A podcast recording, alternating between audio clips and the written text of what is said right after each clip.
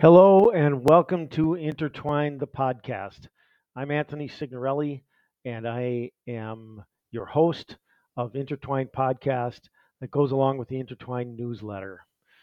Today we're going to talk about climate doom, mental health, and the social political breakdown of society. You know, whether it is media induced or not, people have a general sense that the world is going to hell.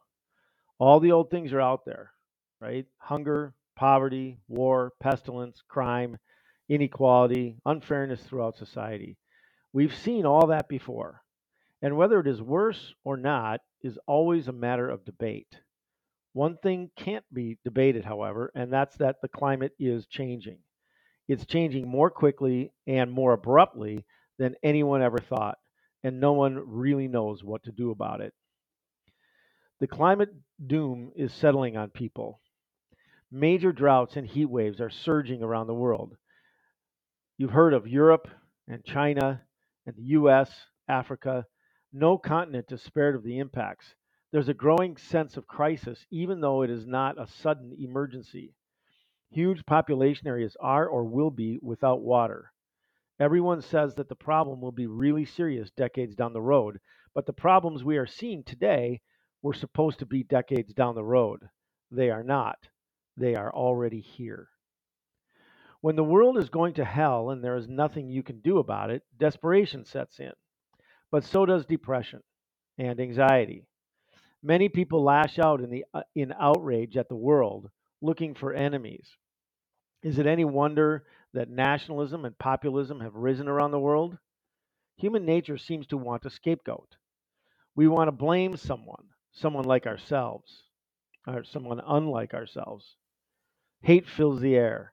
Racism, civil war, reaching for a strong man who says he can fix it. All this is part of climate doom. We are being pushed into a forced simplicity. Survival is on the minds of many. How do you survive a heat wave? If you think you are okay because you have air conditioning, what will you do when the power goes out because the grid can't handle it? If you think you are safe on a remote homestead and if the power goes out for the same reason, how do you pump your water in the heat? Or how will you defend yourself from wildfire? What will you do as the quarter mile wide tornado approaches? Many are not thinking of these things, but they are in the backs of the mind, part of the collective unconscious, as it were, our societal zeitgeist, the cultural milieu. Scarcity and fear may be the most dangerous results of the looming climate disaster. It is palpable in the culture, and there seems to be no way to address it. A spiritual practice such as Buddhism can help one find a center, and perhaps there is no time like now for that. But these practices have a weird inner conflict. They involve radical acceptance at the very time it seems we should accept nothing. Climate change is not acceptable. The status quo is not okay. We need to take action now. I think, however, that this is a mirage. Acceptance is critical to enabling action, especially meaningful action. One of the biggest blocks to this action is the refusal to accept that the climate is actually changing. People also refuse to accept the needed changes. Outwardly, they are bold and outspoken in their denial, but inwardly, they know. We all know. Things are changing, and they are going to get worse. Some people do find the equanimity to accept and act. Those who don't turn the crisis inward on themselves, and that's most of us. Depression and anxiety manifest, and in so doing, the inner life suffers. Men lose touch with their femininity and allow moods to overtake them deep, dark, brooding moods. Women lose touch with the masculine in themselves and become angry gnats. Many men and women enter the public scene and carry this lost self into the public eye. Congresspeople like Lauren Boebert, Jim Jordan, and Marjorie Taylor Greene are good examples, and Trump, of course. As public figures, these folks then become the psychological projection screens for millions of people. Their depression and their anxiety manifest as anger and bullying. They brood through their social media followings and infuse their minds with hate filled radio. the inner landscape becomes a reflection of the drought out there in the world. It is dry, the soil cracked, nothing growing, and the river has disappeared. How are people to live such dried up lives? Human beings can't do that. It is obvious from our actual physical well being. Three days without water, and you are dead.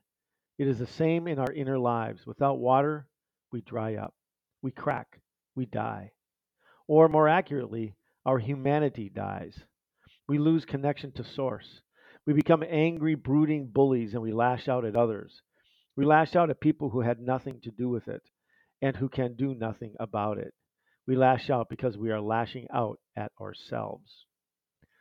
Let us beware, however, that we do not project all of this onto opponents. The right wing does not have a monopoly on this particular unconsciousness. Climate activists often condemn the deniers in their own brand of hate filled rhetoric, and it comes from the same source unprocessed depression and anxiety that has morphed into outrage and anger.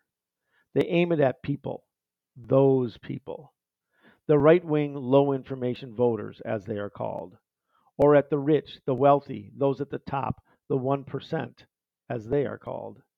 The blame is palpable, the anger unbridled. If you want to see one of these people boil inside, bring them to a Trump flag display. The inner turmoil is extreme. The third side of the climate doom is fueled by denial of a different sort. There's still plenty of time to address this, you hear over and over again, but there isn't. Not for Lake Mead and Lake Powell, not for the Rhine River, not for the Yangtze River, not for the several thousand people who already died in the heat waves, not for the millions facing migration to find water in Somalia, not for Nelson Mandela Bay and the surrounding townships. There isn't plenty of time. There is only plenty of time if you are not in a place directly affected. If you are one of those, count your fortunes, but don't tell those suffering there is plenty of time. Their time has run out. As a global community, we are already in it, and much faster than most people predicted. The climate crisis has created a deep inner crisis in our consciousness. Nothing in our DNA is ready to handle this, and nothing in our psyches is ready for it either. We cannot do anything about our brothers and sisters lost in their depression and anxiety other than coach them out of it. But we can help ourselves. It needs to be less political, however, and more introspective. We need to look at the crisis in ourselves and each other. We need to soothe one another rather than shout. We need to comfort one another rather than hit or scream. And most importantly, we need to understand each other's suffering in this extremely unique time in history. Healing on the inside is critical to healing the world. As the climate crisis unfolds, the suffering of humanity is going to be enormous. Grief will fill the world as if it is generated out of atmospheric carbon. We will live and breathe grief as a way of nourishing ourselves because there won't be any choice in the matter. Each of us has a duty to live our lives fully anyway, but to do so requires that same deep insight and healing we need to bring to climate action. We need our full selves. That will make us more effective and will also heal our own inner humanity. God knows we need that now.